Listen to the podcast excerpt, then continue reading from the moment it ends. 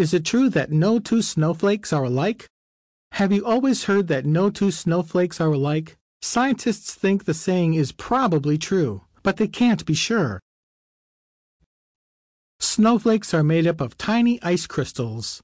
The crystals form in the clouds. A snowflake can contain several hundred crystals. The crystals can be arranged in a huge number of different patterns. This means the odds are excellent that they will never be arranged the same way twice. That's why people have always believed that no two snowflakes are alike. However, not all snowflakes are made up of a large number of crystals. Some contain only a few different crystals.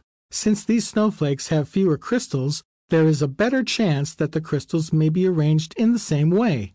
That would mean that there just might be two snowflakes that are alike. Scientists will never be able to prove whether two snowflakes are alike by looking at them.